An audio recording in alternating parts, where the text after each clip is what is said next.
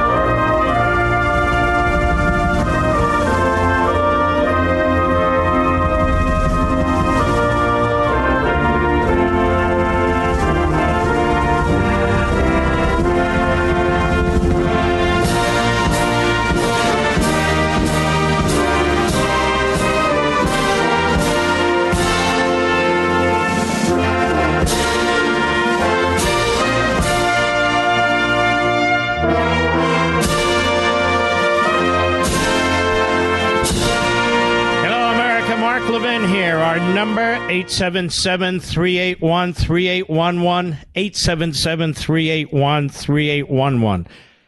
Lots to cover with you, my blessed, blessed audience. But before we jump in everywhere, Ohio. The great state of Ohio. Matt Gaetz, Marjorie Taylor Greene, did anybody know who these people were five or six years ago? Had you ever heard of Marjorie Taylor Greene or Matt Gaetz? How about J.D. Vance?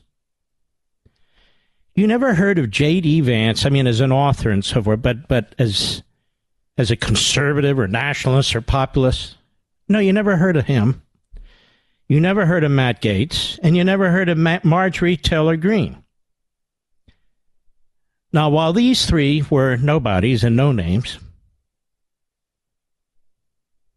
Josh Mandel was the most conservative, most conservative treasurer in the modern history of the state of Ohio. A Tea Party candidate, a Tea Party activist, a constitutional conservative. Before you ever heard of these three people, these three clownish people, clownish because of the way they're running their campaign against Mandel. They're accusing him of being bought by China when it's Vance and his buddy Peter Thiel, the billionaire is trying to buy the Senate seat. When it's when it's him who has ties to China and the finances and so forth. Or he's a rhino. A rhino, really. Well, Mitch McConnell has always despised Josh Mandel. Not J.D. Vance, not Matt Gaetz, not Marjorie Taylor Greene, because they were unknowns. Nobody knew who they were. Suddenly now they're going to define us, all of us, by throwing around bumper, sticker headlines. And in some cases, making complete asses of themselves. Now, you know who's not on the ballot tomorrow? Somebody I have the greatest admiration for Donald Trump. He's not on the ballot tomorrow. This isn't a referendum on Donald Trump. The media want it to be because they like to hype everything.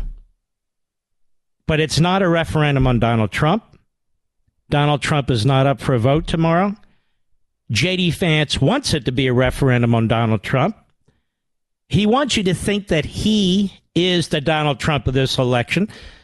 But as a rational matter, even as an objective matter, he's never demonstrated any of that. Talk is cheap. He's never demonstrated any of it. So I just want to point this out. I've endorsed Josh Mandel now since last summer. And I endorsed him the last time he ran as a Tea Party candidate. The establishment always tries to defeat him. So just because some of these guys tweet something out or they go campaign or they think they're they're all powerful and all the rest of it, ignore all of them. Ignore all of these surrogates. And ask yourselves a simple question in Ohio and around the country with all these candidates who come forward. What exactly is J.D. Vance's record? He has absolutely no record. None. Zero. He's a blank slate. The only thing he's ever done is trash President Trump, trash you, Trump supporters, trash conservatives. That is in his record. But in terms of actual activism or or anything, I've looked, there's nothing. There's absolutely zero. Which is why he wants you to think that Donald Trump is on the ballot in Ohio. But Donald Trump is not on the ballot. Donald Trump gave his opinion of who he thinks can win the general against another phony like Vance, who pretends to be a moderate, this guy, Tim Ryan, who votes down the line with the left. The problem is, ladies and gentlemen, when you take a chance on people like J.D. Vance and they turn out to be bad, you can't get them out. You can't defeat them. Because then they get enough Democrats and enough rhinos to vote for them. You can't defeat them. So I want you to encourage you to use your own noggin, look with your own eyes, listen with your own ears. You've got millions of dollars in ads being run by Peter Thiel and his pack, among others, for J.D. Vance attacking, attacking Josh, attacking him, and then pretending to tell you who J.D. Vance is. But you don't know who J.D. Vance is. It's not possible to know who J.D. Vance is because J.D. Vance doesn't really want you to know who he is. And I noticed the the poison and the vile attacks, the poisonous and vile attacks on Josh Mandel by those who support J.D. Vance. Some people who purport to be conservatives. What's that all about? Because they can't support his record either. Senator Hawley, who I like enormously, he can't support J.D. Vance's record. My brother, Charlie Kirk, he doesn't know anything about J.D. Vance's record. He knows he wants him. And I can go down the list, and I love these people. I really do. But they don't know about his record either.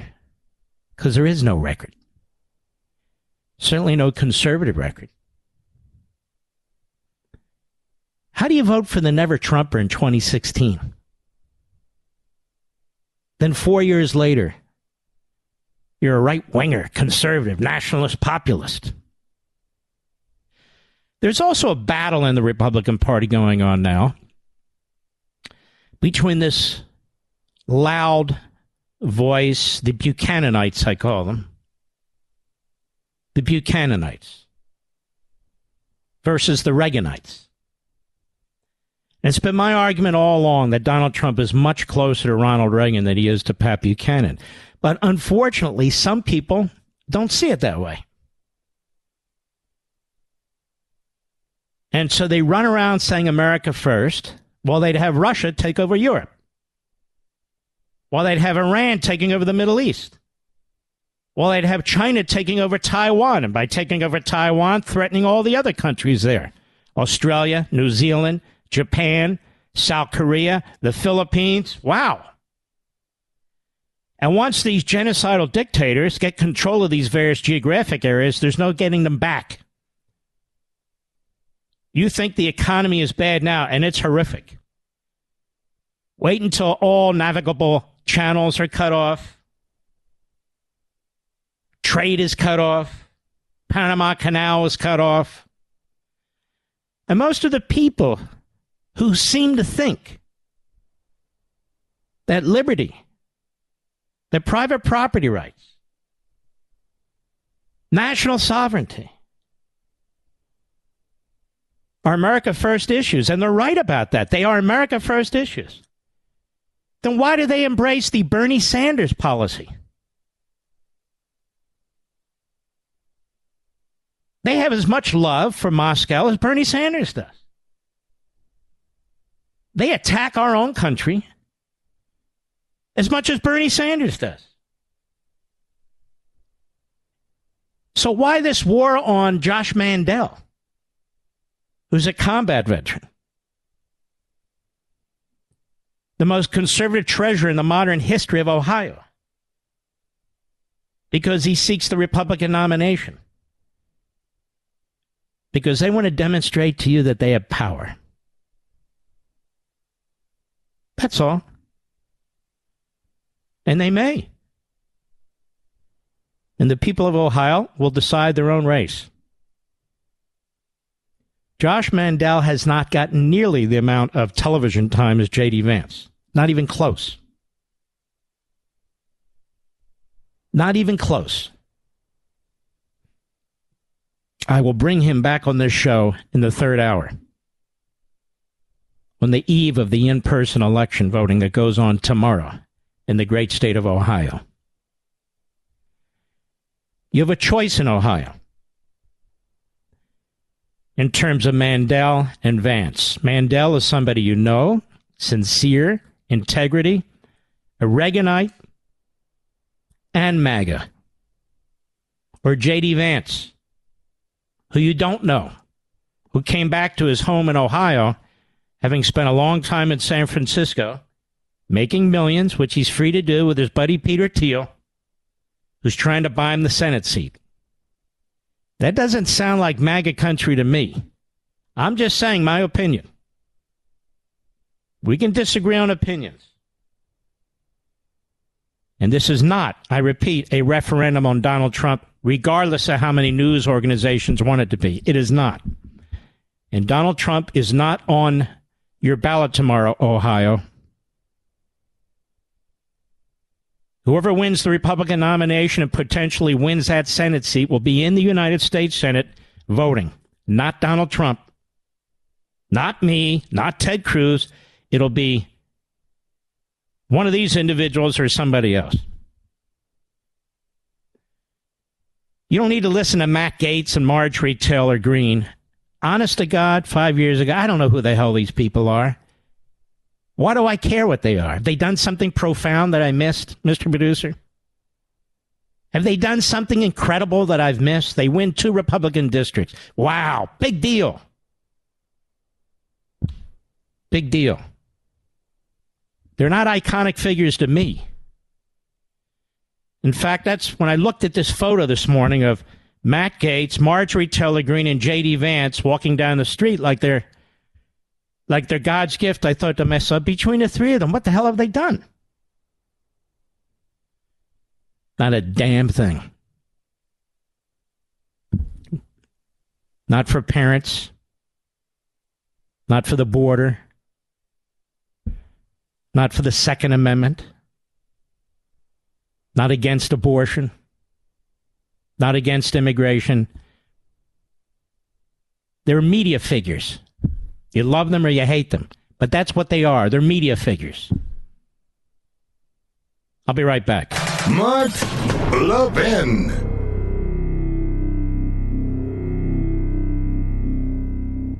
Folks, it's no secret that Americans are more divided than ever, and it's not just over what policies will improve our great country. No, it's over whether America is great at all, whether America deserves our love. That's why Imprimis, Hillsdale's Digest of Liberty, is so important. Imprimis looks at the issues of the day from a constitutional perspective, reminding citizens always of our great heritage of liberty. For 50 years, Imprimis has featured speeches given at Hillsdale events by the smartest conservative thinkers and writers. These days, Hillsdale publishes people like Victor Davis Hanson, Mollie Hemingway, and Chris Rufo. Over 6.2 million American households and businesses receive Imprimis absolutely free, and I urge you to sign up for it today at absolutely no charge. I always look forward to receiving my copy of Imprimis. My friends at Hillsdale and I want you to have a free subscription as well. To get your free subscription, go to levinforhillsdale.com right now, L E V I N for Hillsdale.com.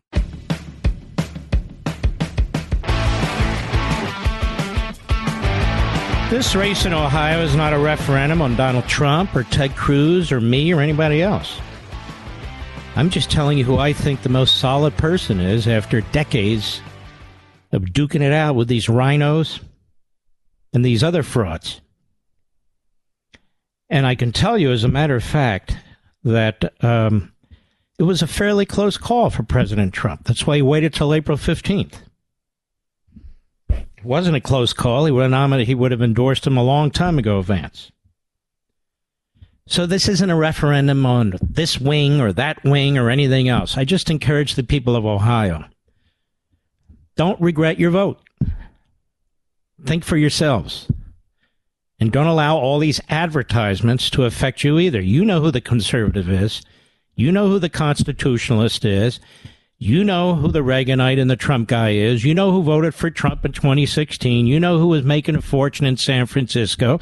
And you know who's trying to buy a Senate seat. I want to talk about another matter quickly. Then we'll get into some other matters. The New York Times. The New York Times ran 20,000 words on Tucker Carlson with multiple reporters. 20,000 words is half of a short book, including on the front page with photos. Why would the New York Times do that? Because they hope they can completely destroy Tucker Carlson, his character, and his reputation. These articles were so long, I couldn't finish them. But what I did read was so outrageous so outrageous what they said, how they twisted, how they cherry picked, how they weaved. And Tucker and I don't always agree with each other. I think you know that by now. But so what? What's right is right and what's wrong is wrong. And they talk about him as a white supremacist. I want to remind you all when we return. I want to remind you all of something the New York Times will never remind you all about. Michael Goodwin wrote two fantastic pieces some time ago, columnist for the New York Post, which he demonstrated how owners of the New York Times were part of the Confederacy and actually owned slaves. I don't think Tucker Carlson's ever owned a slave, has he, Mr. Producer? No, I don't think so. And there's more that I don't have time to cover. How the New York Times supported Stalin with its correspondent in Moscow that we've talked about and I've written about at length. How the New York Times man in Berlin was sympathetic to Hitler and the Third Reich, which I've talked about at great length. How the New York Times propped up Castro.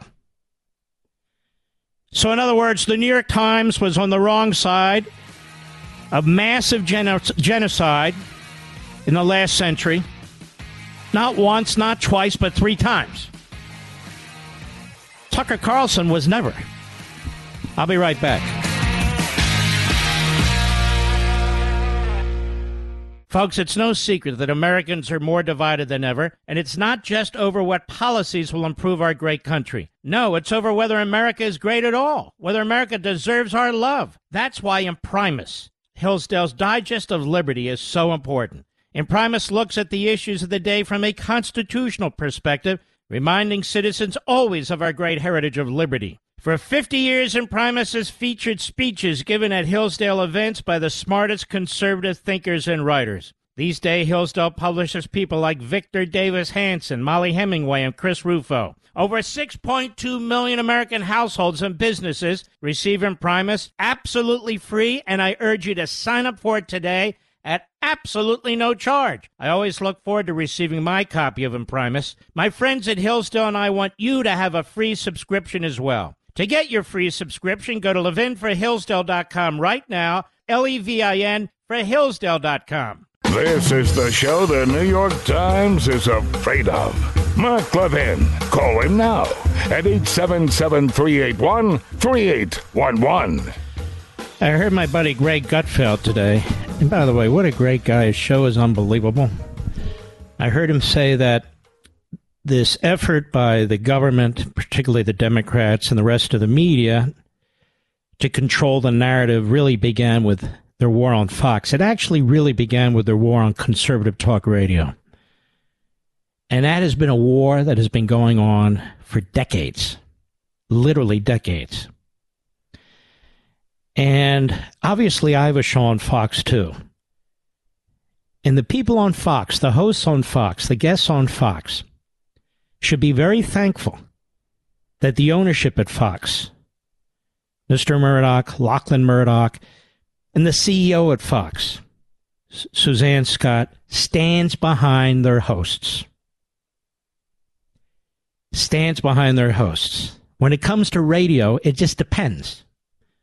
So far, I've been in good shape, but some others haven't. So conservative talk radio is always the the sparrow, if you will, in the mine shaft. Because that's the point of the spear. The reach of conservative talk radio exceeds Fox and the other conservative cable channels by an enormous number. A good night on the highest rated Fox show, and I'm, I'm just being uh, a good night is maybe three and a half, four million. Four million's big, big, big. There are exceptions with news or if Trump comes on for an interview and so forth. In talk radio, for a major national show like mine, that's not a big night. It's not nearly a big night. And so conservative talk radio has always been the target. Fox, of course, is the target because the New York Times and the other leftists, the other Marxists, the other corrupt media, they don't like any competition of ideas. They want complete conformity. That's the nature of the beast. So here's the New York Times. They have multiple reporters. They must have spent millions of dollars doing a really stupid hit on Carlson. And here's Michael Goodwin from some time ago. And he writes in part In addition to the many links between the family that owns the New York Times and the Civil War's Confederacy, new evidence shows that members of the extended family were slaveholders. He said last Sunday I recounted that Bertha Levy Ochs, the mother of Times patriarch Adolph S. Ochs, supported the South in slavery. She was caught smuggling medicine to Confederates in a baby carriage, and her brother Oscar joined the rebel army. I've since learned that according to a family history, Oscar Levy fought alongside two Mississippi cousins, meaning at least three members of Bertha's family fought for secession. Remember, not just secession, she supported slavery.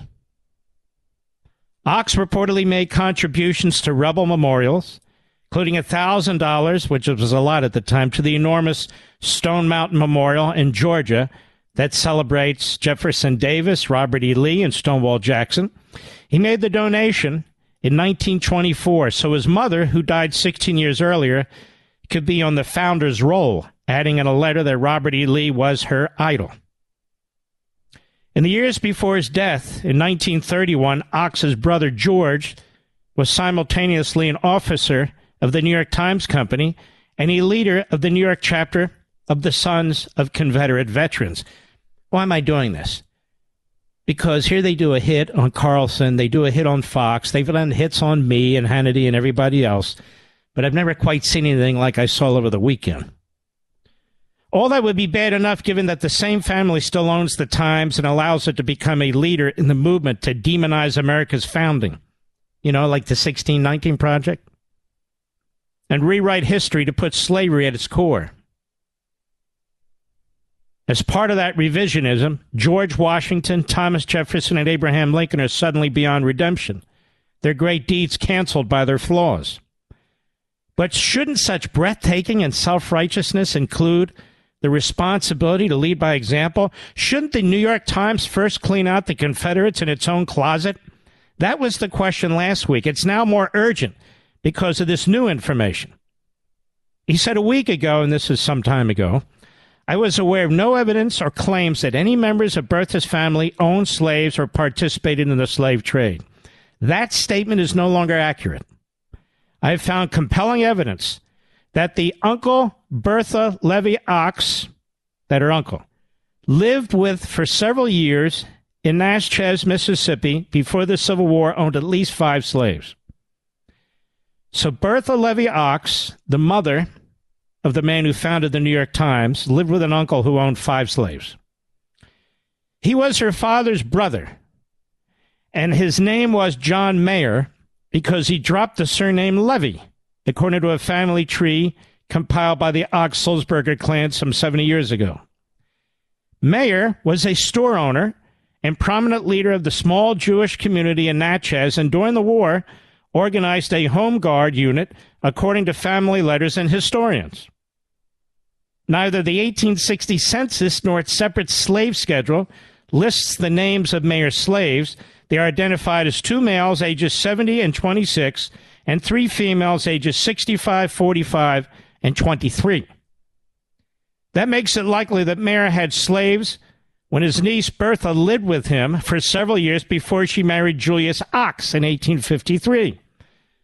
Mayer and his wife had 14 children and were affluent enough that it would have been unusual if they didn't own slaves, according to Robert Rosen, author of the Jewish Confederates. Bertha, who came from Germany as a teenager, again, the mother of Ochs, who founded the New York Times. Bertha, who came from Germany as a teenager, might have been horrified by the experience of witnessing and being served by human chattel. Instead, she fully embraced the barbaric practice and became devoted to the peculiar institution, quote unquote. She was a charter member of a Daughters of the Confederacy chapter and requested that a Confederate flag be draped across her coffin, which it was. Separately, there's also compelling evidence that the brother of a Revolutionary War ancestor of the Sulzberger branch of the family was also involved in the slave trade. And they look at the documents and they read in part, and she, he goes down the list. The discovery of these lurid histories gives me no pleasure, writes Goodman. The Ochs Sulzberger family is a great American family that has served our nation in war and peace since its founding. Ochs himself turned the struggling New York Times into the gold standard of journalism, and the paper under his heirs often took great risks to defend the First Amendment, writes Goodwin. I will forever be grateful to the lessons I learned during my 16 years there. But it was a different paper then, one where standards of fairness were enforced and reporters' biases were left on the cutting room floor. Now the standards are on the cutting room floor, with every story dominated by a reporter's opinion. The result is a daily train wreck that bears little resemblance to the traditions of what used to be a great newspaper, trusted because it was impartial. Even worse, the Times was moved beyond overt partisanship to declare itself the decider of all things relating to race. Its 1619 project insists that slavery was the key to the nation's founding and that the war for independence was primarily about perpetuating white supremacy. This narrative is deeply misguided, according to a long list of top historians. The paper's not deterred and has ramped up its demonization of any who disagree with that or its reckless support for the Marxist inspired Black Lives Matter agenda. Anyone with such an activist agenda had better be purer than Caesar's wife. The Times clearly fails that test and owes its staff, stockholders, and readers a full account of the slaveholders and Confederates in its past. Yes. Isn't it amazing? Isn't it amazing? And yet the New York Times is considered the gold standard, ladies and gentlemen. And we have people who work there, Maggie Haberman and others. who are proud to be part of a corporation. That's what it is a business, a corporation, whose founders are direct descendants of a slaveholding family and whose family was supportive of the Confederacy. It's much worse than that. It's much worse than that. And they want you to believe, and it took 20,000 words to write it, that Carlson is a racist and white supremacist. Again, he and I don't always agree, that's for sure. But he's not that either. You call somebody those sorts of things with the kind of nonsense that they wrote. As I say, I couldn't read all of it, but I read enough of it. It's really quite appalling. On top of what I just read to you, the New York Times has a long history of anti Semitism, despite being owned by an ostensibly Jewish family.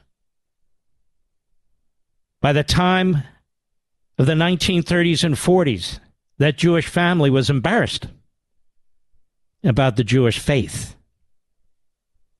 And they wanted to be sort of a universalized newspaper, and they didn't want people to think of the ownership as Jewish. And it took great steps to try and conceal that information. By the way, it failed to cover the Holocaust. Just as its affinity a decade earlier for the Russian Revolution. I've talked to you about the so called progressives, the neo Marxists, phony intellectuals of that time how they were basically Marxists and Americanized Marxism. The New York Times was extremely sympathetic, which is why, for so long, it covered up for Stalin. And its correspondent, Walter Duranty, was on Stalin's payroll and did Stalin's bidding. They gave him a girlfriend, an automobile, the finest foods to eat.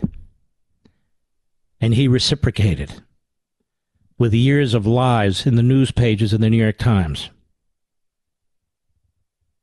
And executives at the New York Times in New York knew it and had to know it because there were complaints brought to the top people at the New York Times by foreign news reporters, particularly the British and other Western European countries. And the New York Times did absolutely nothing about it except accept a Pulitzer Prize for him and them. New York Times is in no position. Not now, not tomorrow, not yesterday To be accusing people of racism, white supremacy.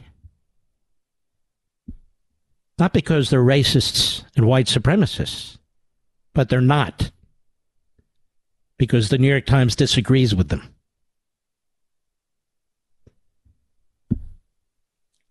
Any corporation that has had such a, a horrific history when it comes to civil liberties, genocide, censorship, should not even be in business. And it takes that attitude when it reports on Donald Trump and his supporters. Takes that attitude when it attacks hosts at Fox. Takes that attitude when it attacks hosts, as it has me, in conservative talk radio. Consider the source. What a damnable source. The New York Times. What a disgrace to the human race. All religions, all faiths, all people. I'll be right back. Mark Levin.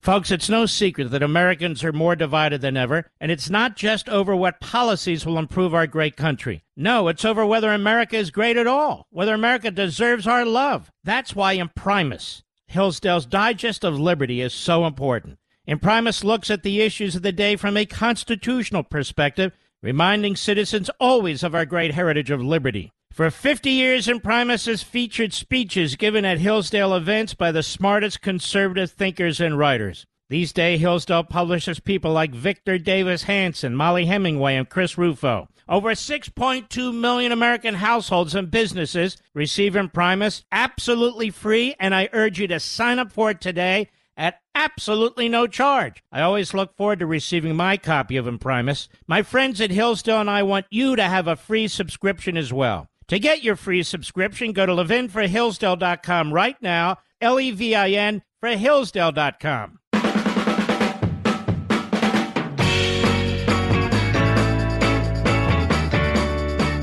I know it's only Monday, but I'm already working on it. I've been working on this now since this weekend on Life, Liberty, and Levin for this coming Sunday.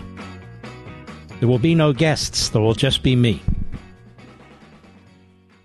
And I'm doing a great deal of research on this, and I think it'll be one of the most intriguing and compelling programs you've ever seen on cable TV. Not because of me, but because what I'm going to convey to you. So if you're not going to be able to watch it live on Sunday, I know it's week away at 8 p.m. Eastern. Please go ahead and hit the record button on your DVR for 8 p.m. Eastern Time next Sunday. And I think it'll be well worth it. No guests, just me. So I regret that Josh Mandel has not had the exposure on TV that JD Vance has. And I only do one show a week, so I can't do a conga line of candidates. Or that would be the end of the show. But I just want to mention that he will be on this program on radio in uh, a little over an hour, in the third hour. And I know that as a matter of fact, um, he has some closing comments he wants to make. Very, very important. The New York Times, most of us don't read the New York Times, but the other news outlets read the New York Times. And uh, it is amazing how a media corporation that, in my view, has blood on its hands actually has blood all over its corporate body is held up as the standard. Is held up as the standard. How? Just ask yourselves how, in the middle of the Holocaust, does the New York Times fail to report on the Holocaust in any meaningful way. Nothing on the front page, no headlines, stuff stuck in the back with the automobile ads. They didn't miss the greatest slaughter in human history, they censored it. All right, other issues and a lot more when I return. This segment of the podcast is exclusively sponsored by Pure Talk. Pure Talk offers great coverage and can save your family money on your wireless bill every single month. Go to puretalk.com to find the plan that's right for you. Thank you again for listening, and thank you so much for this sponsorship, Pure Talk. He's here. He's here. Now, broadcasting from, from the underground command post, deep in the bowels of a hidden bunker, somewhere under the brick and steel of a nondescript building, we've once again made contact with our leader, Mark Levin. Hello, America. Mark Levin here. Our number 877-381-3811, 877-381-3811. We're speaking to tens of millions of you on terrestrial radio, tens of millions of you in the aggregate, satellite radio, podcast, streaming, apps. We're speaking to tens of millions of our fellow citizens. I have predicted here, unfortunately, sadly, that we are going to have brownouts and blackouts because of the strain that's going to be put on our electrical grid and our production of electricity, period. There can never be enough windmills or solar panels to make up the difference or create electricity. It's not going to happen. The technology is not yet there. And it doesn't happen because people pass laws or make demands. Those are called politicians who never get dirt under their fingernails or have sleepless nights trying to develop products and technologies. You can also see we're beginning to have shortages of other necessities that sustain us. Paper. Paper. Why would that be? Because the decisions of this administration that is aimed at the production of lumber and logging and clearing out dead wood out of forests and so forth. That also means the price of building homes will skyrocket. There's a lot of wood in your home. The war on fossil fuels means there will be food shortages. You need fossil fuel to manufacture fertilizer. Now, the left and the Nationalist populists want you to believe that's due to Putin, since we imported fertilizer. Now, ladies and gentlemen, once again, if we turned loose our oil businesses, we'd have plenty of fertilizer, we'd have plenty of fuel. We are blessed as a people for the resources that are under our feet, thanks to God and nothing else, and to our capitalist system that has shown us how to get it and how to use it. Several hundred years worth. And yet we're on this economic suicide mission because of the left. That's the whole climate change movement. Remember what I told you? It's the degrowth movement. Farmers need tractors. Tractors need fuel. Crops need fertilizer. Fertilizers made in part from fuel. Trucks transport things. Trucks need fuel. Food needs to be wrapped in stuff, whether it's cellophane or whatever it is, foam, all made from fuel. You have less fuel, you have less food. It's that simple. You have less fuel, you have less clothing. You have less fuel, you have less housing. And to the extent you do have these things, the prices go through the roof. We are, if you will, manufacturing shortages now. Now, any farmer will tell you, and I'm no expert, but I know enough to know that when you plant crops, that doesn't mean you automatically have food. You have to tend to the crops. That takes time. If you grow crops now or soon, plant them, it'll be several months before you can harvest them. What I'm trying to say is the impact on with fuel prices and fertilizer shortages and prices now will be felt later in this year and they will be significant. And they're going to blame big ag like they do big meat and big oil. But it's the politicians who are the modern day robber barons. When you centralize the control of fuel, of health care, of food production, and all the rest, you get less of it. Less of it at a much higher price. You create poverty, not wealth. You create shortages, not productivity. And that's exactly what's happening now. It's exactly what's happening now. These central planners do not have the competence to be central planners. As a matter of fact, nobody has the competence to be central planner. I would tell our nationalist populist friends, as well as the Marxists. Central planning cannot work. When I watch the director of one of our federal diplomatic agencies talk about now's the time to transition away from fossil fuels, when I watch the Secretary of Transportation, who before this was a mayor of a small town, nothing more, nothing less, who tells us now's the time to transition. When I watch a man in the Oval Office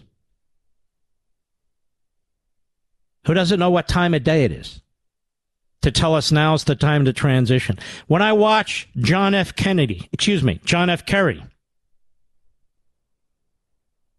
and I watch him lecture us about climate change, a multimillionaire who flies private jets, uses yachts, and all the rest. These people don't have the foggiest idea what they're doing. They are driven by ideology and their radical base. I wrote all about this in Liberty and Tyranny. If it were left to the government to feed us, we would starve to death. Starve to death.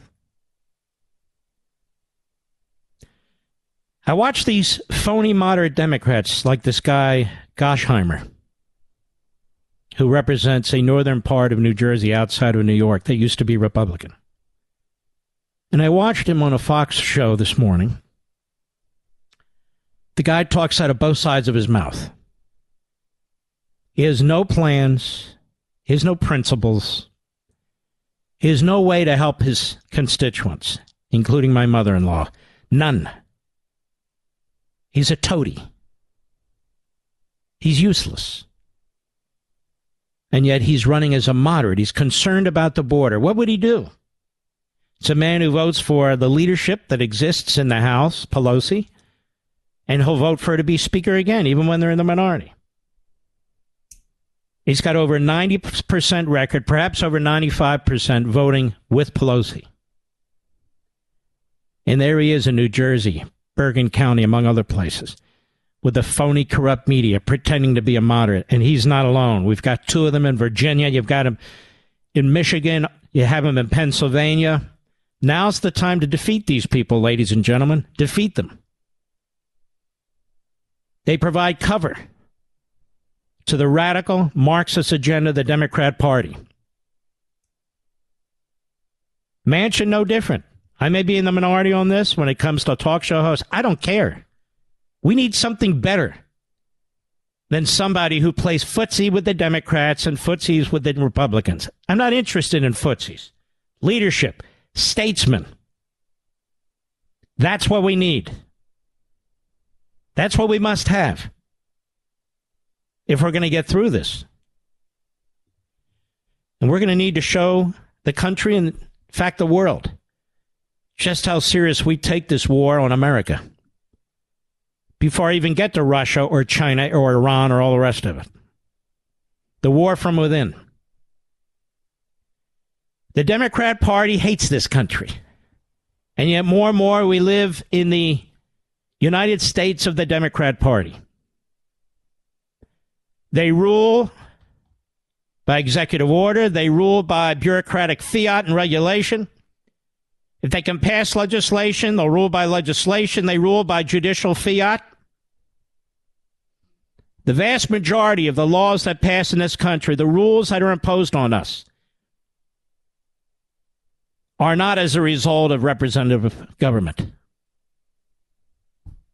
are not as a result of representative government. It's the result of a growing tyranny. Now, before I take the break, Ministry of Truth. Ministry of Truth. How fascistic of them. Okay. You want a ministry of truth? I'll make a proclamation right now, America, Mr. Producer. This is the ministry of truth.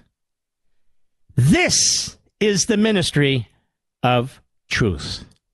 I don't impose my will on anybody. I have no lawmaking power. I can't penalize, fine anybody. But they want a ministry of truth. We got one right here. I'll be right back. Mark Levin.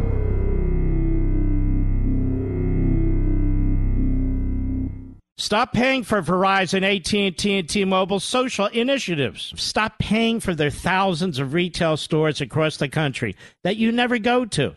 Stop paying for their added perks that you never use. Pure Talk doesn't charge you for any of that garbage. Instead, they give you excellent 5G coverage on the same 5G network as one of those big guys for half the cost. The average family saving over $800 a year. Now, I made the switch, and it's the best decision you'll ever make. You can keep your number, keep your phone, or get great deals on a new phone, like a Samsung Galaxy 5G for less than $2 a month. Unlimited talk, text, and 6 gigs of data, just $30 a month. Or choose unlimited data and you'll still save a fortune. Go to puretalk.com and enter promo code Levin Podcast, L E V I N Podcast, and you'll save 50% off your first month. That's puretalk.com, promo code Levin Podcast. Pure Talk is simply smarter wireless. This is the ministry of truth. The Mark Levin Show. Call in now 877 381 3811.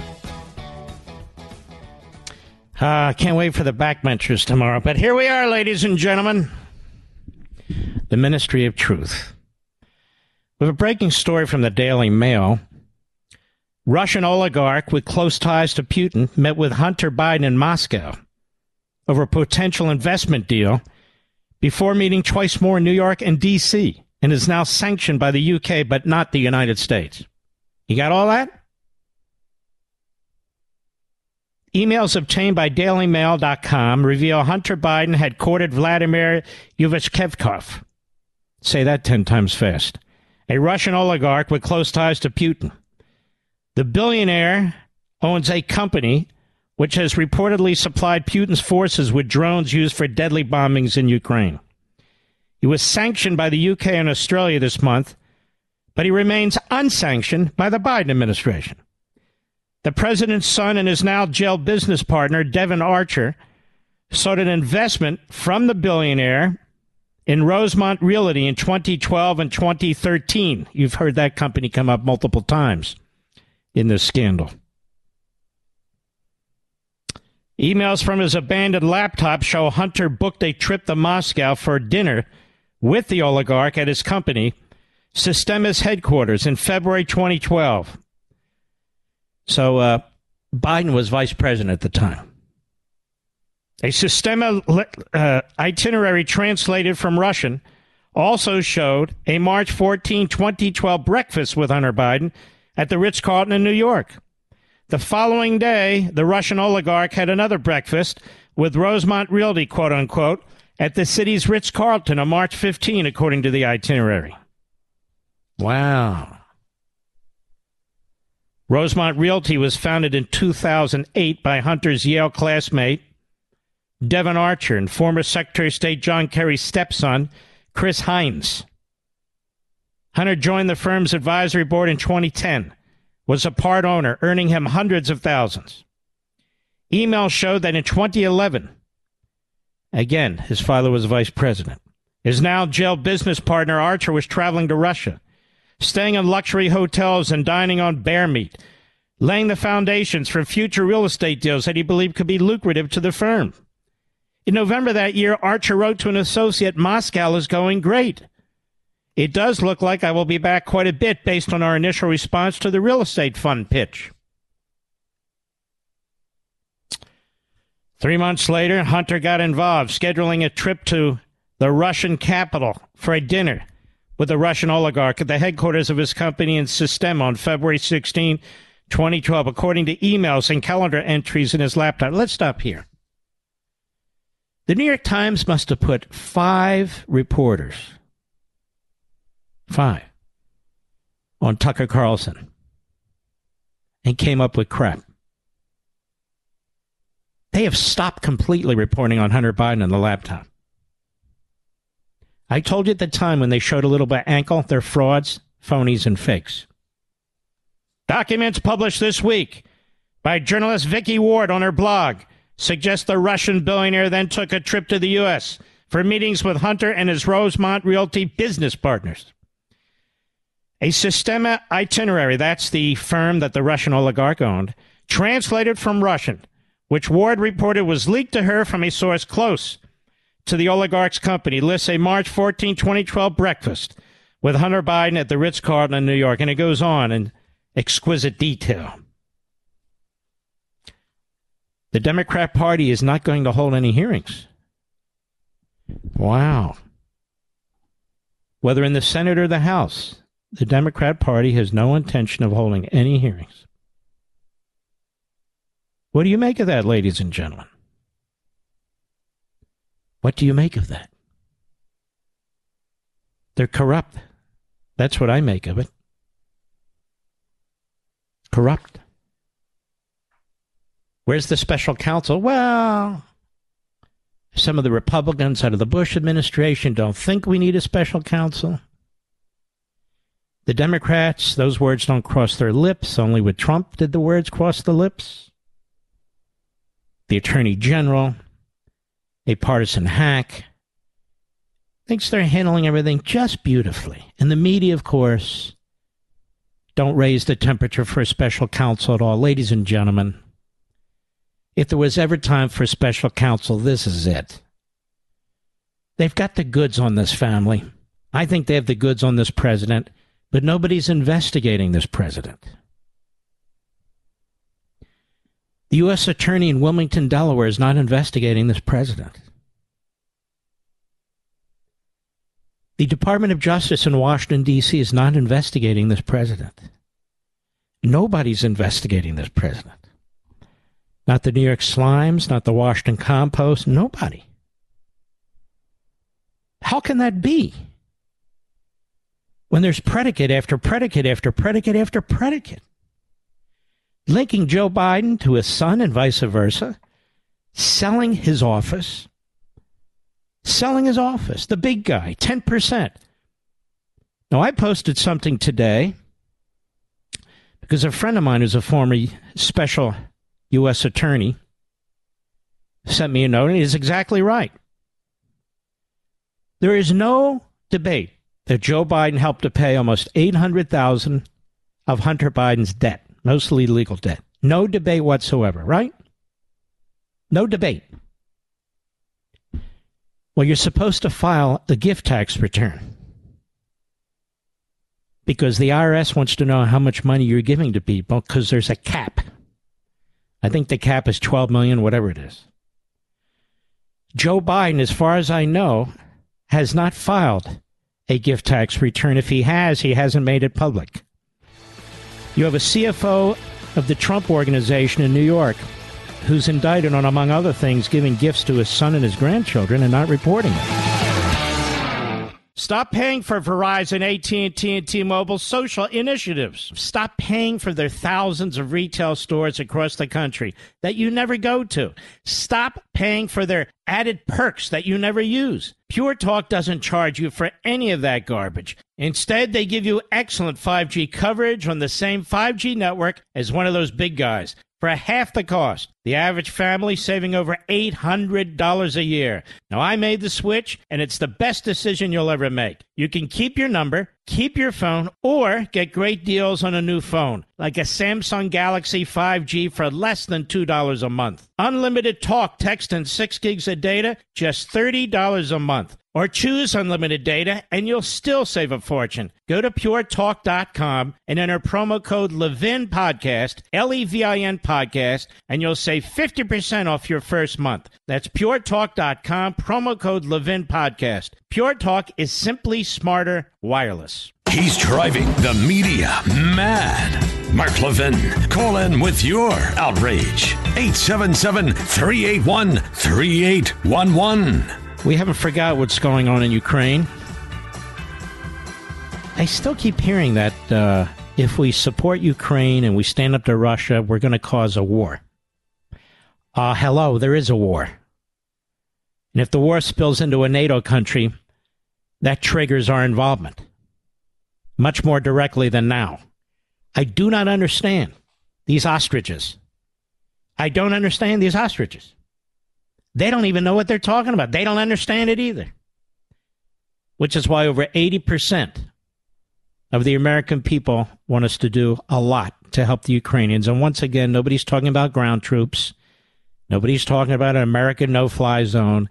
Those are scare tactics. Typically of the left, but now of the isolationists. I won't say right, nationalist, populist, I don't know. There's a piece in The Hill by a gentleman named John O'Neill and somebody, also another writer, I'm sorry, Sarah Wine. And O'Neill has a great new book out, as a matter of fact, but it's Vladimir Putin, the Liternoye Killer. The world is recently shocked by a series of inexplicable apparent so called suicide deaths of Russian oligarchs, as well as the disappearance or illness of Russian defense personnel following Russian President Vladimir Putin's so far unsuccessful invasion of Ukraine. For example, following at least five prior suicides, Vladislav Avayev, an immensely wealthy banker and government official, was found dead in his Moscow apartment, gun in hand, alongside the bodies of his wife and young daughter, all shot to death.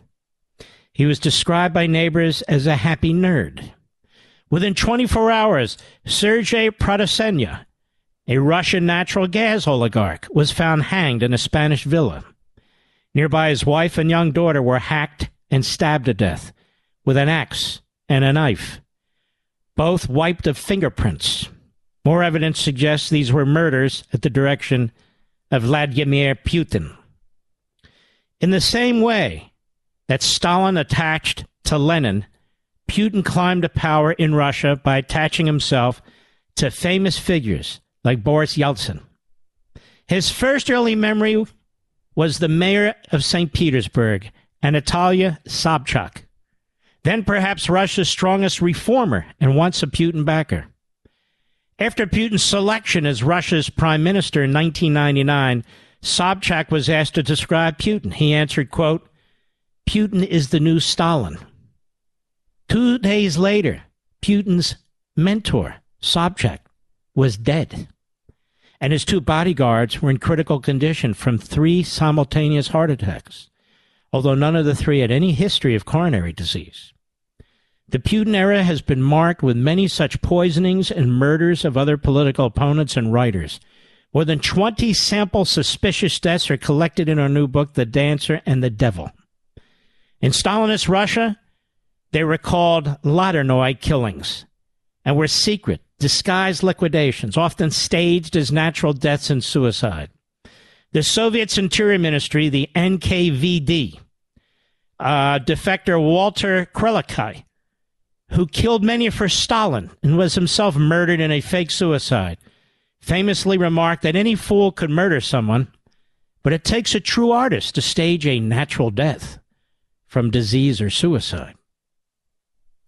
The secret CIA study for the Warren Commission, declassified and released only in 1993, concluded that there were many apparently natural stage deaths by the KGB in Western Europe, particularly of targeted Russian emigres. The Stalin period was filled with Liternoye killings. Many later documented or confessed, often using the blow weapon anthrax, excuse me, the bioweapon anthrax to simulate pneumonia or potassium to simulate heart failure. Sometimes suicides were staged with compelled suicide notes to provide a patina believability. The most prolific of the many deaths were accomplished in Paris in 1925 to 35 by a group of special assassins known as the Yasha Group. The Yasha Group.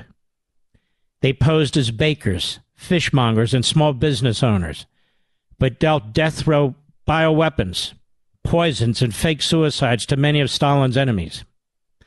In a 2017 speech to the Russian security services, Putin surprisingly listed the poisoners of the Yasha group as the greatest of all Russian agents.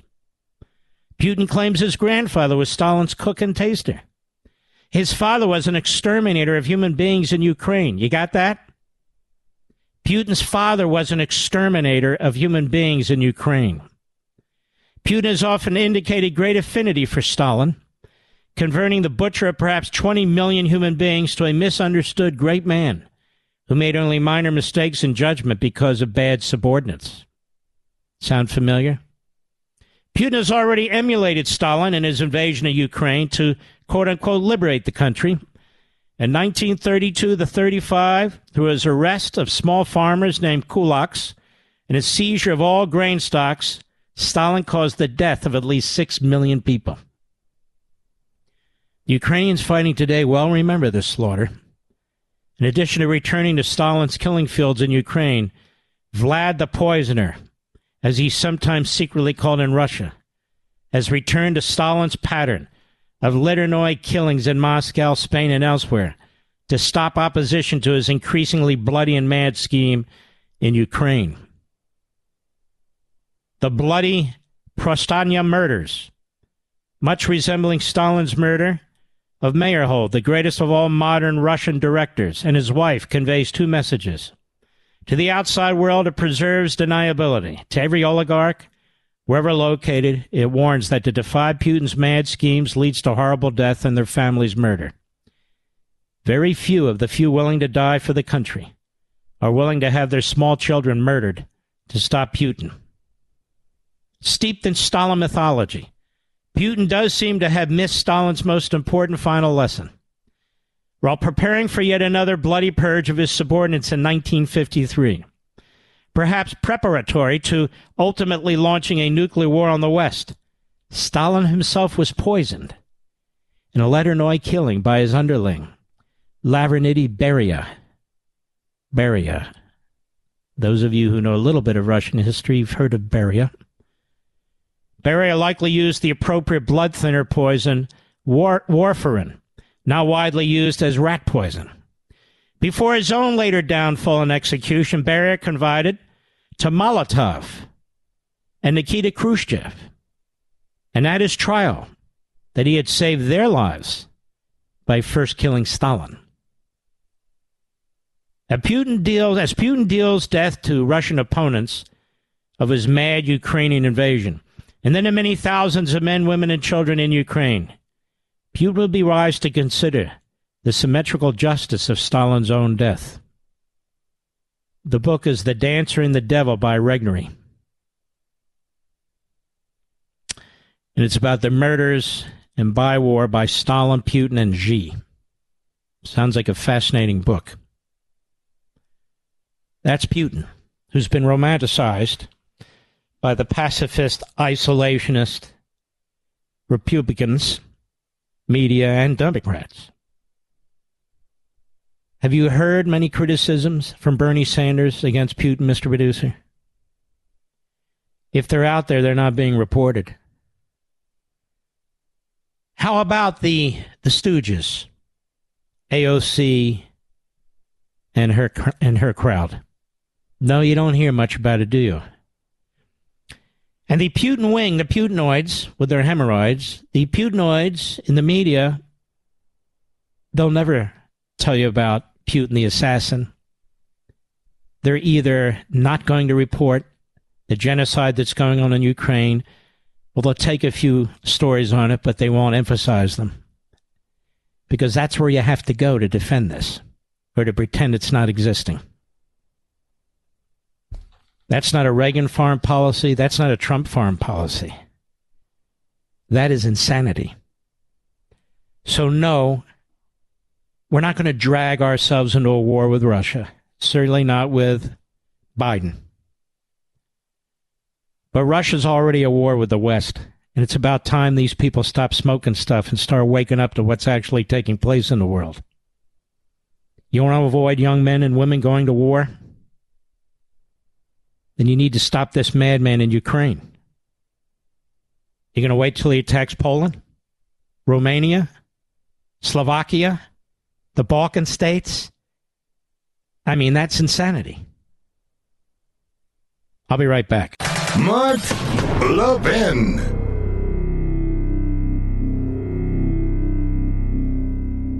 Stop paying for Verizon, AT&T, and T-Mobile social initiatives. Stop paying for their thousands of retail stores across the country that you never go to.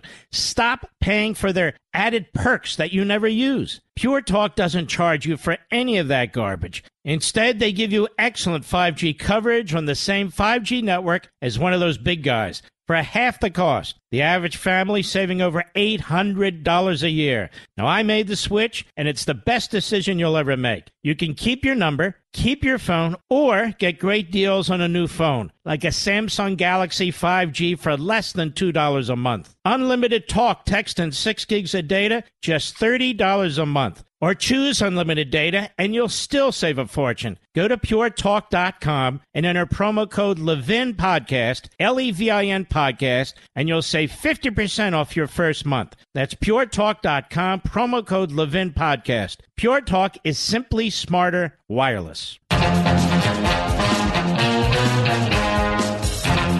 Alejandro Mayorkas, the Secretary of DHS on Fox News Sunday with Bret Baier. So, how many illegal aliens have been released into our country under Biden? Cut to go.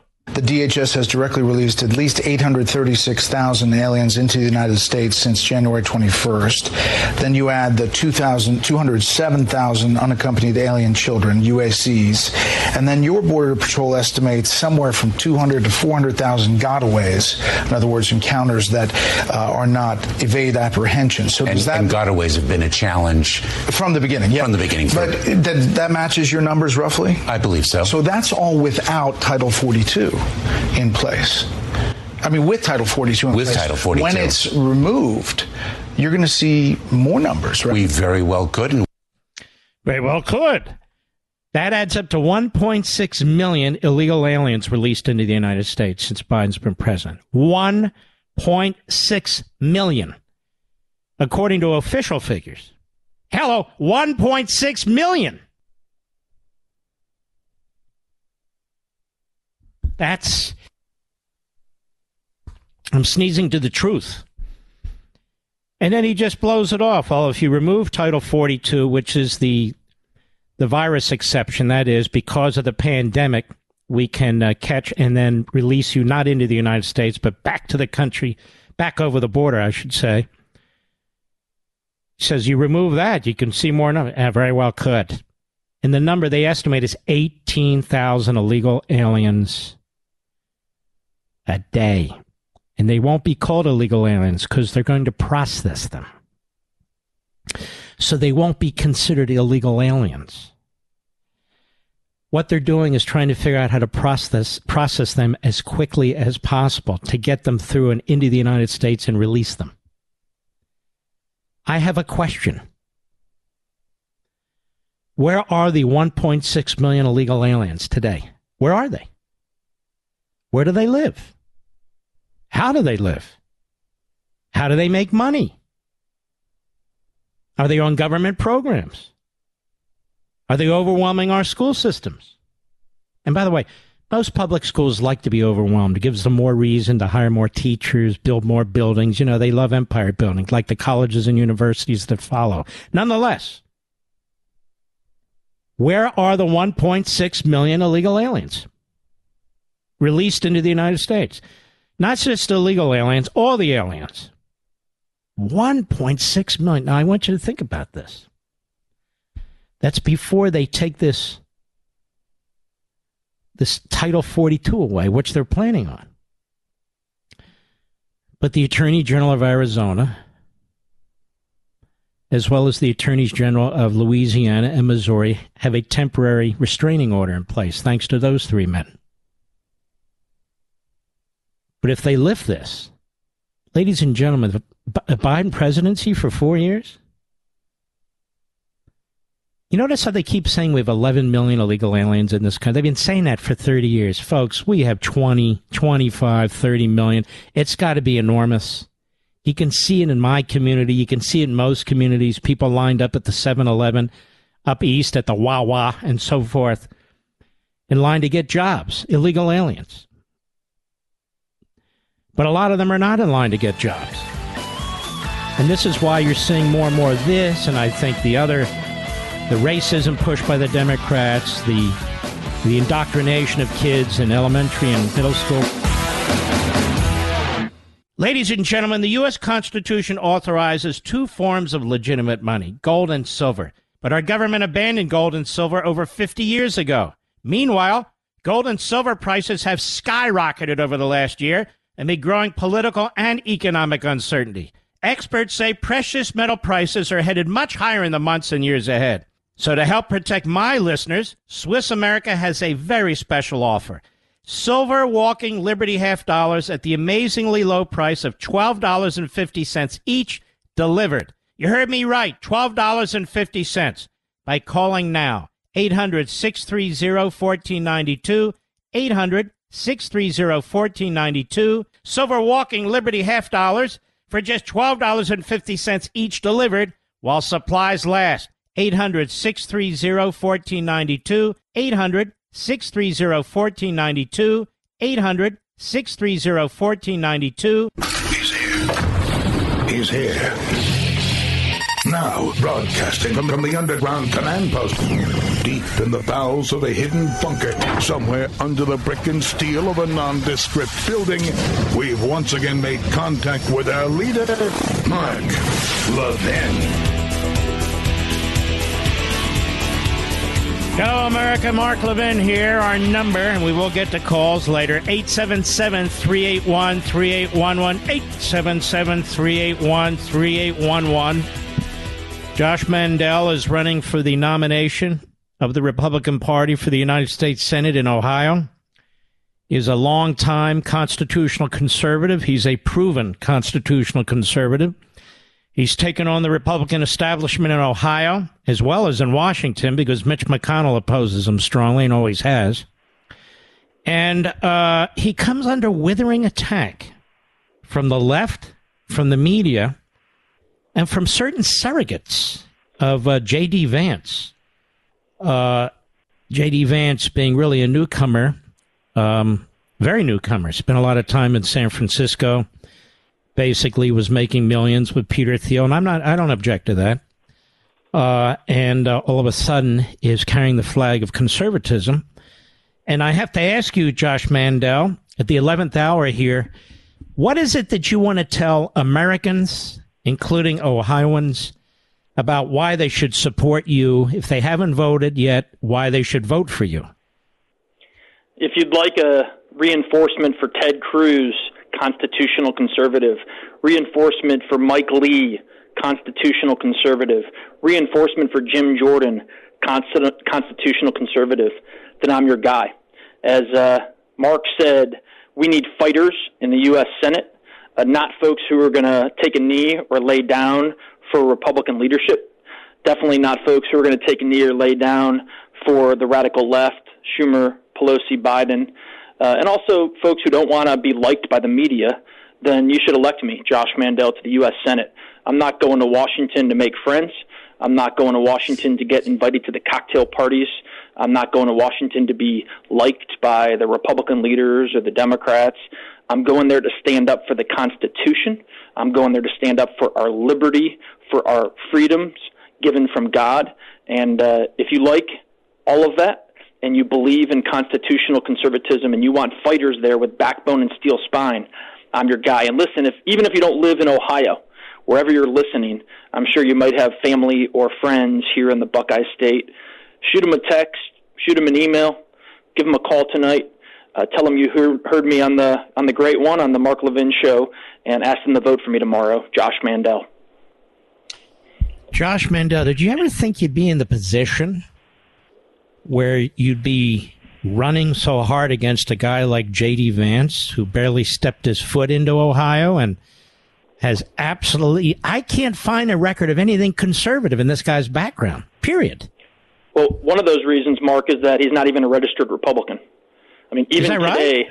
Yeah, even today, the night before the election, he's not a registered Republican. Um, you know, this guy's a fraud. I think he's a, uh, Silicon Valley sleeper cell, sort of like a. But let, us understand. He's not registered a Republican. You sure of that? I am 100% sure. But he's seeking the Republican nomination? That is correct. Listen, when this guy loses tomorrow, he's going to be back in Silicon Valley so quick, your head will spin. Um, you know, he, he doesn't. This guy's not an Ohioan. Um, you know, he uh, he is most comfortable walking the streets of Palo Alto and San Francisco. And again, I think he's a, a big tech sleeper cell. And you know, here in Ohio, he's talking about being America first. He's talking about being conservative. But I guarantee you, when uh, when he wins the nomination, he's going to leave behind the conservative movement, leave behind the America First. You mean movement. if if he wins it? Yeah, if he wins it, I mean he'll be palling around so quickly with Mitt Romney and the others in Washington. And listen, we're going to beat this guy tomorrow. We're going to win the nomination tomorrow, Mark, and uh, I'm going to be the nominee here in Ohio, and uh, we're going to go beat Tim Ryan in November and uh, go stand up for the Constitution and our liberty in Washington. But the nastiness is what I'm talking about. The attacks on you and your kids and your family, the attacks on your service, the claims that you're the rhino candidate and uh, you've got connections to China. Did you ever think you'd hear such idiocy in your life? It's total idiocy. I mean, what it is is projection. It's what the Democrats do. When the Democrats are guilty of something, they attack you for that very thing they're guilty of. It's the same thing with this J.D. Vance guy.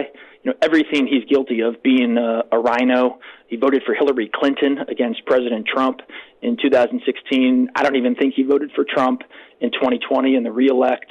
Um, everything he's guilty of, not even being a Republican, let alone a conservative, he tries to attack me for. But it's all baloney. Listen, if the election were held today, Mark, in uh, Hollywood, Wall Street, or D.C., I think J.D. Vance would run away with it. But the good thing is tomorrow's election is held in Ohio and I'm confident I'm going to win it because the people of Ohio know I'm a proven fighter. They know how I took on John Kasich at every turn when he was acting like a Democrat, and they know I'll do the same thing to these RINO establishment Republicans and Republican Party bosses in Washington.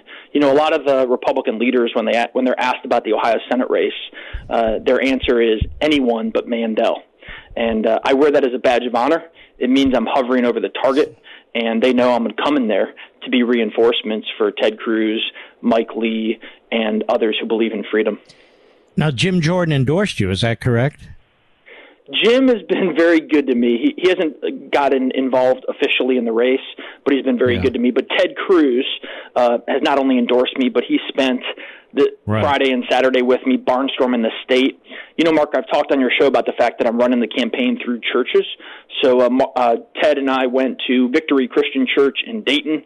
We went to uh, Northwest Baptist Church in Toledo, uh, High Street Baptist Church in Columbus, and then Solid Rock Church in Cincinnati. Had huge crowds, and I'm so proud to have Senator Cruz in my corner. And actually, tonight on uh, the new Twitter, which is free after uh, Elon Musk's purchase of it.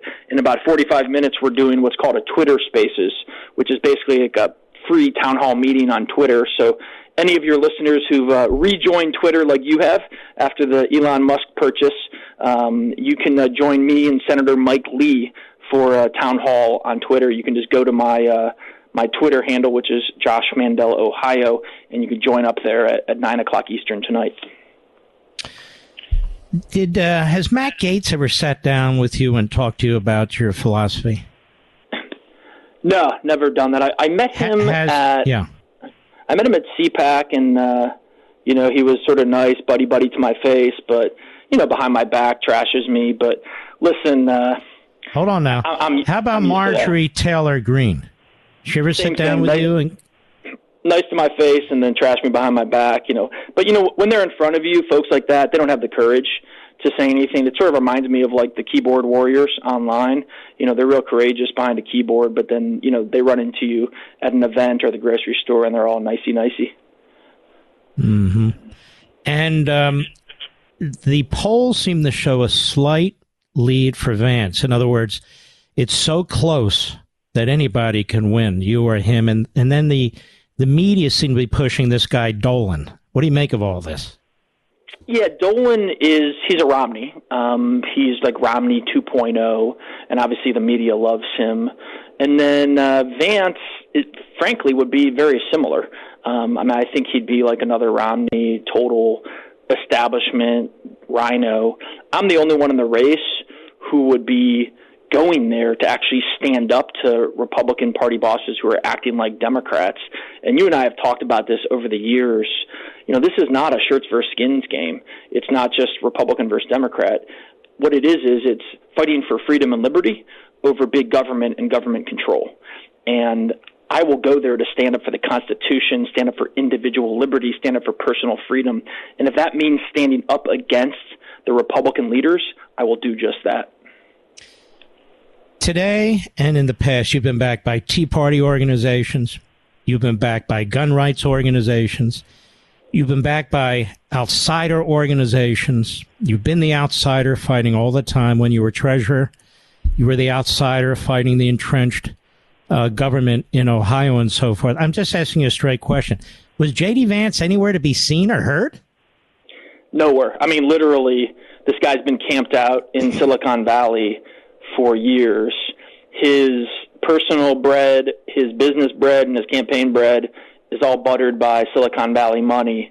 I mean, like I said earlier, I think he's a, a Silicon Valley sleeper cell, and uh, that's what he'll be in Washington as well. And uh, you know, I think a lot of the people here in Ohio see J.D. Vance as a total fraud, and that's why they're going to reject him at the ballot box tomorrow. And for any of your listeners that want to learn more about me, whether they're voters in Ohio or they're other parts of the country, the website's real easy. It's joshmandel.com, J O S H M A N D E L dot com. It's uh, not too late to pitch in. If you want to go on there and pitch in ten bucks, twenty bucks, fifty bucks, whatever it is, we'll lose it. We'll, we'll use it for get out the vote activities tonight and tomorrow. We've got a huge get out the vote operation through churches and through pro gun groups and through pro life groups. As you mentioned, Mark, I am the only candidate in the race that's endorsed by the National Association of Gun Rights, which is a no compromise, not given an inch constitutional rights gun group. I'm also the only candidate in the race endorsed by the Right to Life Action Coalition of Ohio, who are the pointy tip of the spear leaders in the Right to Life movement, uh, and as mentioned, been endorsed by Senator Ted Cruz of Texas, Senator Mike Lee of Utah, Senator Cynthia Lummis of Wyoming. These are all senators who were endorsed by Jim DeMint and the Senate Conservatives Fund because they and I are all constitutional, pro freedom, pro liberty, fearless, unafraid of the Republican leadership leaders. You would definitely grow the constitutional wing of the Republican Senate if you were elected. I look at Rand Paul endorsing a, a businessman, and which is, a guy who doesn't even share his views, quite frankly, quite bizarre. I look at these others, but last time I checked, none of them are on the ballot. I know you keep mentioning our buddy Ted. He's not on the ballot. Donald Trump's not on the ballot.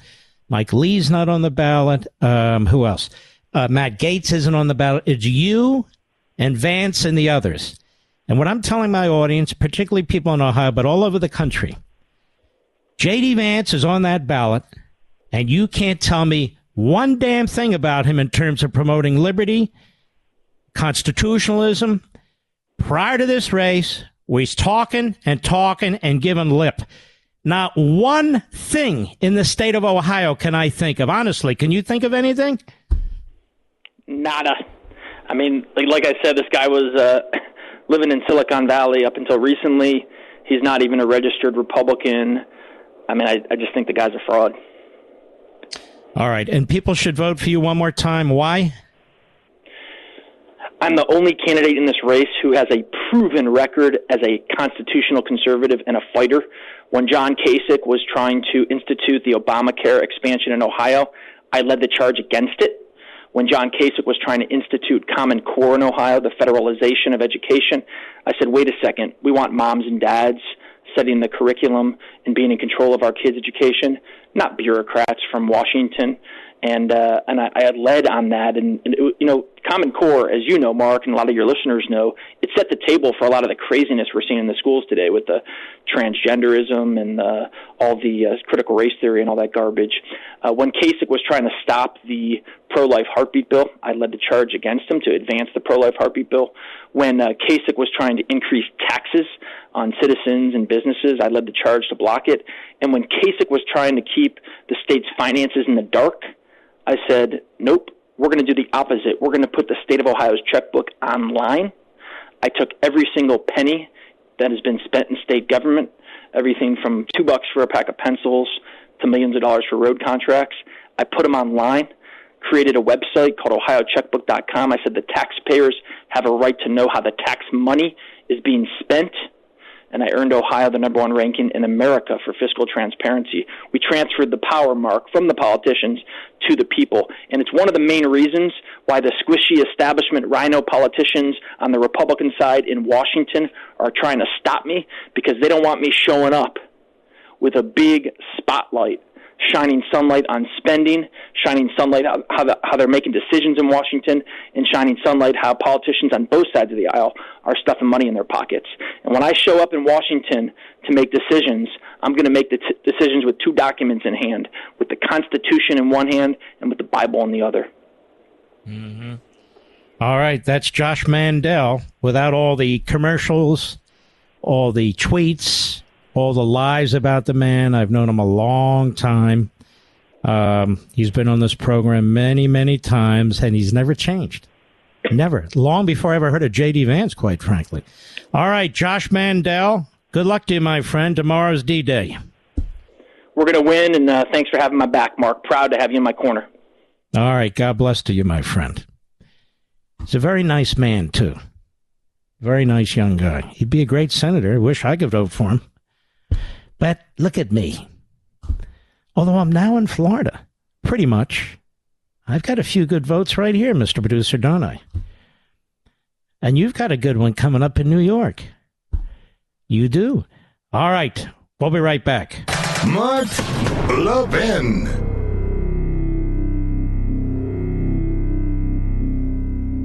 In today's digital age, where cyber threats loom larger than ever, safeguarding your personal information is paramount. So why is Congress considering a law that could put your credit card data at greater risk of being hacked and exposed to foreign networks? This Durbin Marshall credit card bill could jeopardize your financial data, make it more susceptible to cyber intrusions.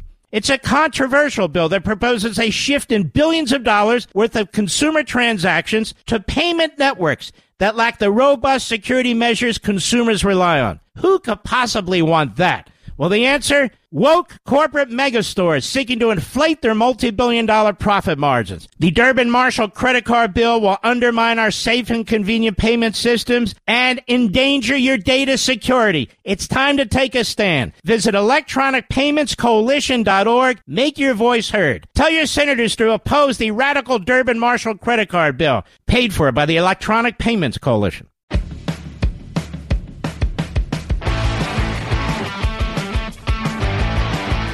People will do what they want. I just try and sort things out from a conservative point of view. I've been a conservative since I was 13 years old. Some people have been conservatives for 13 minutes. I mean, it's uh, it's a strange thing. It's a strange thing, but I don't know. What did you want me to do, Mr. Producer? Nothing.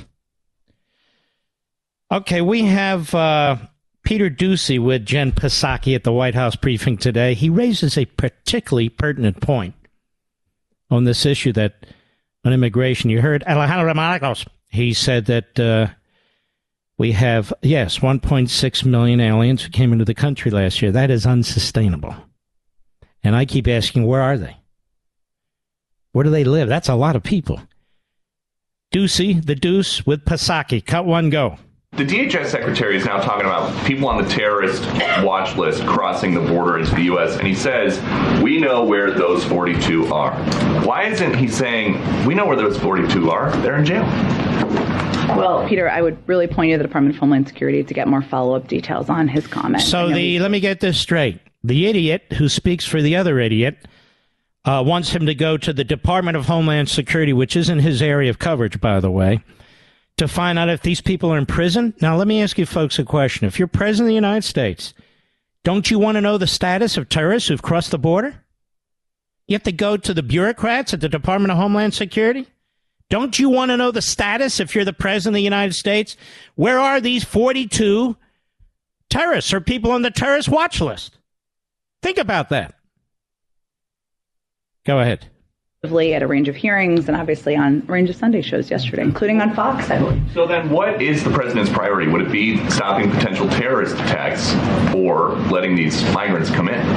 Well, again, I think as we noted just a couple of weeks ago when there was reporting about uh, the number of individuals who are on the watch list being stopped at the border, that that was the Border Patrol doing their jobs. Uh, that was the system working, and certainly part of the role of the Home Department of oh, Homeland I Security. I see. I see. So the police stopping a murder over here, but not 10 over there because their hands are tied and the judges are letting them out through the back door. That's a demonstration of our law enforcement system working. So they sabotage the system, then they claim it's working. Go our country safe, keep the American people safe, and I think that's an indication of Secretary Mayorkas's work to do exactly that. But it, so if it takes 19 people to carry out the September 11th There you go, baby. I've been waiting for somebody to repeat that, Mr. Producer. Took 19 people to slam us on 9 11. And they don't know, or they won't tell us if these 42 are in prison. That tells you they're not. Be right back. Ladies and gentlemen, I want to ask you a question. Did you know withdrawing your cash from the bank can be very risky? That's right. Banks are now required to spy on us for the government, and they report any behavior they think is suspicious. It's true. And I was shocked when I read The Secret War on Cash from Swiss America. The new war against cash is really a war against the Constitution, against all freedom loving Americans. So you need to read The War on Cash. Get your free copy by calling 800 630 1492, 800 630 1492, or visit SwissAmerica.com. Now, this war on cash is growing daily and also includes all forms of digital money. Please get and read The Secret on Cash free to my listeners by calling now 800 630 1492, 800 630 1492 or visit SwissAmerica.com. This is the Ministry of Truth. The Mark Levin Show. Call in now 877 381 3811. Ministry of Truth right here, baby. The last refuge at Reagan.com. You're not going to believe this. Mr. Producer, you haven't seen this either. Beyond a slush fund, Biden $33 billion Ukraine package, which we all thought was to help defend Ukraine, includes 8.8 billion, 8.8 billion to establish State Department Global Disinformation Bureau and International Civil Asset Forfeiture. There's more. The details of the Joe Biden $33 billion supplemental budget allocation have been released. The spending request outlines a massive amount of money for various ideological foreign policy initiatives under the guise of Ukraine relief. It isn't. The proposal outlines a kickback and bribery scheme. Some of the spending includes an allocation of funds to the State Department, including funds to USAID, to quote, provide 8.8 billion to the Department of State for economic support and assistance to the people of Ukraine and other affected countries, including direct budgetary support as well as support for food security, democracy, anti corruption, and so forth. The request specifically authorizes the transfer of these funds globally outside of Ukraine. Apparently, the State Department is going to set up an international version of the DHS Disinformation Governance Board, but wait, it gets worse. U.S. taxpayers are also going to subsidize farming in Europe and fund the climate change initiatives by paying for the development of alternative energy sources. Quote, this would include half a billion dollars support for small and medium sized agro businesses during the fall harvest and for natural gas purchases by the Ukrainian State Energy Company. Mechanisms to legalize defense contractor kickbacks. Quote, this request would authorize Ukraine to utilize foreign military financing program funds appropriated in this act and prior acts to the Department of State to contract directly with U.S. companies to procure defense related materials. That doesn't bother me. Mechanisms to spread the money all over government institutions without prior approval. That bothers me. This request would provide the authority to reprogram funds appropriated in this act and prior acts. The last segment is a massive change in the U.S. government power to seize Russian private property and assets and so forth. My takeaway from this is they're pushing their left wing agenda with climate change, subsidizing foreign farmers, and that sort of thing. There should be a straight military support for the Ukrainians to defeat the Russians in Ukraine. Period. Without all the rest of the crap. But the Democrats can't control themselves. They cannot control themselves. And you watch the support they're going to get from the Romneys and the other the other crackpots and buffoons out there. You watch. As strongly as I support Ukraine, unless they peeled this stuff out, I wouldn't vote for this. And I feel strongly that Ukraine needs more armaments, heavy duty armaments, and that they should defeat the Russians. Because if they don't, I think there's a greater chance of nuclear war. How do you like that? Then Putin, Xi, the Islamo Nazis in Tehran, the inbred in North Korea, they'll all think that they can get away with stuff. That's what the geniuses in the uh, the Putinoids with their hemorrhoids don't get in this country. Did you hear reports that our tax dollars, about 30,000 a month, are going toward protecting Hunter Biden with the Secret Service? Instead of putting him in a regular house in town, he's living it up on our dime in Malibu. Remember this while you just paid your taxes, those of us who do. This is the same Hunter Biden the corrupt media and the big tech oligarchs went out of their way to protect and cover up for possibly affecting, and I think definitely affecting, the 2020 presidential election. Can't trust media or big tech, period. All right, Mr. Producer, do we have any calls that I should take? Not now. Why? They're all friendlies. How about some enemies? How about some irregular Americans? Why don't you call? Our number is 877 381 3811. 877 381 3811. We'll leave a couple lines open for you, Mr. Call Screener. Tell me where I'm wrong. Actually, I'm not wrong. Chuck Todd, very upset that January 6th is not going to be a big issue in the campaign. He's done everything he can to promote it. He, being a Democrat, his wife being a Democrat consultant. Chuck is a fraud and a phony and a fool he should not be a journalist, nor should he keep going to that barber of his. But he's on there with Representative Carlos Curbelo, former Representative Carlos Curbelo, uh, and they seem to be in agreement. And he's on there with Eugene Scott, the Washington Compost national political reporter. Boy, what a lineup that is. No wonder they have no ratings. I say this not to brag, but my Sunday night ratings are almost as big as this guy's ratings. Sometimes they're bigger. Isn't that amazing? He's on network TV. I'm on cable TV. You know what else I noticed, Mr. Producer? Often my ratings are higher than Colbert and the other two frauds who are the comedians on the site. It's amazing. I'm on paid for cable. They're on network TV. Freebies. Chuck Todd on MSNBC. Cut 10 go. And Carlos, this gets to the larger picture here, and you've expressed your own version of disgust on this, which is the party is allowing itself, it's built on a lie. So, I mean, it. it how, how you do must you be know, talking gonna, about Russia collusion in the Democrat Party or the cover up of the Hunter Biden laptop built on a lie. The Democrat Party is built on a lie, don't you think, Schmucky Chucky? Yes, I think so. Go ahead. Or based on a lie, and then what? How do you govern? What kind of a host is this? Low IQ, can't speak in complete sentences, clearly a party hack for the Democrat Party. What kind of a host is this? What kind of a fraud is this? I remember when Meet the Press was a good show. I was a young guy. I used to watch Joel A. Spivak. Remember that guy? And then uh, Tim, what's his name after that? Tim Russert, who was good. We knew he was a Democrat, but he was good. Now you got this guy. He's even a bad partisan. Low IQ buffoon. Go ahead. Well, that's right, Chuck. The party right now is a fully owned subsidiary of the Trump organization, and that is not a, an entity. What do Republicans think of this being spoke about, spoken about like this? That you're stupid, that you can't think for yourself, because you don't agree with these fools.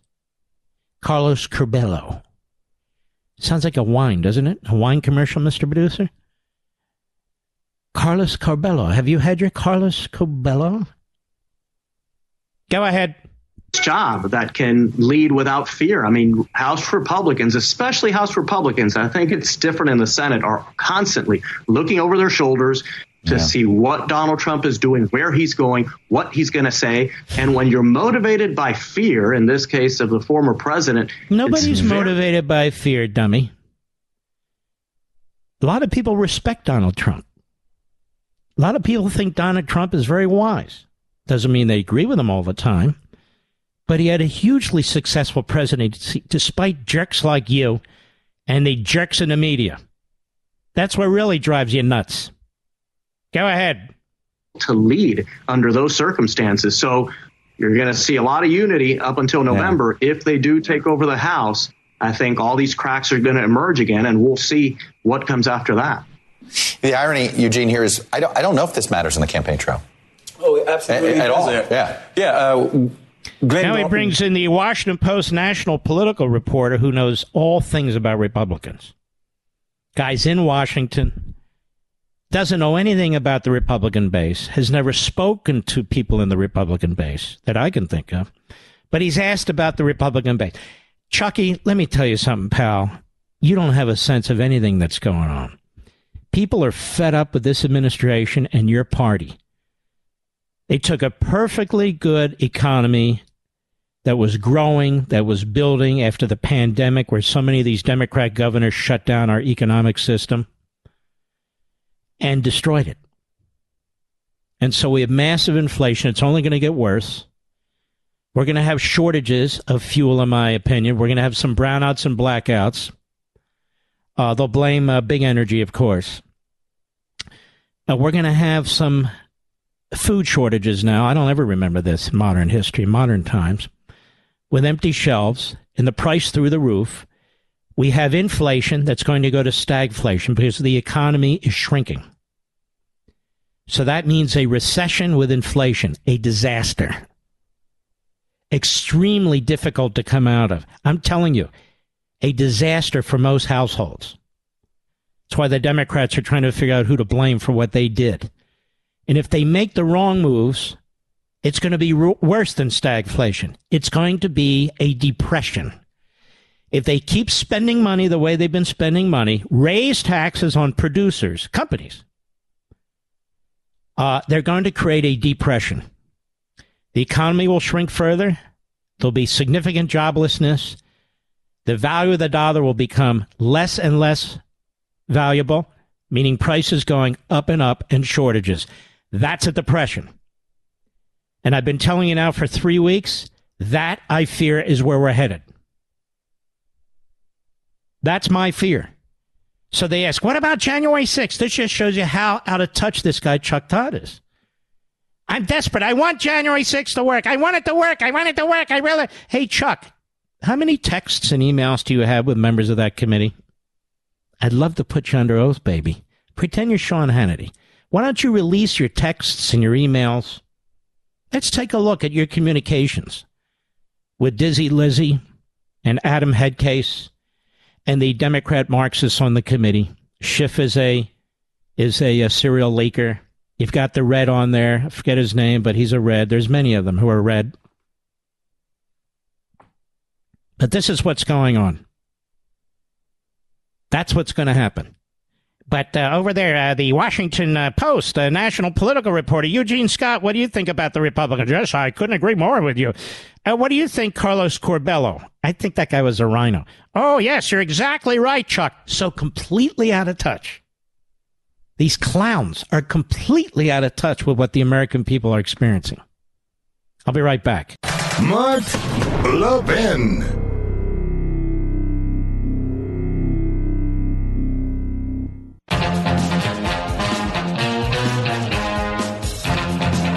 Oh, there's JD Vance on TV. How did that happen? Boy, they're pushing the hell out of him. The nationalist populist boy. Push, push, push. Got to get our JD into the Senate there. Yeah, well, we constitutional conservatives have a different view. Win, lose, or draw. We don't go away. We're not a fad. We're the heart and soul of the country. You, the constitutional conservative. You, the Tea Party. Make sure you turn out in Ohio. Josh Mandel is running. I'm not running. Ted Cruz isn't running.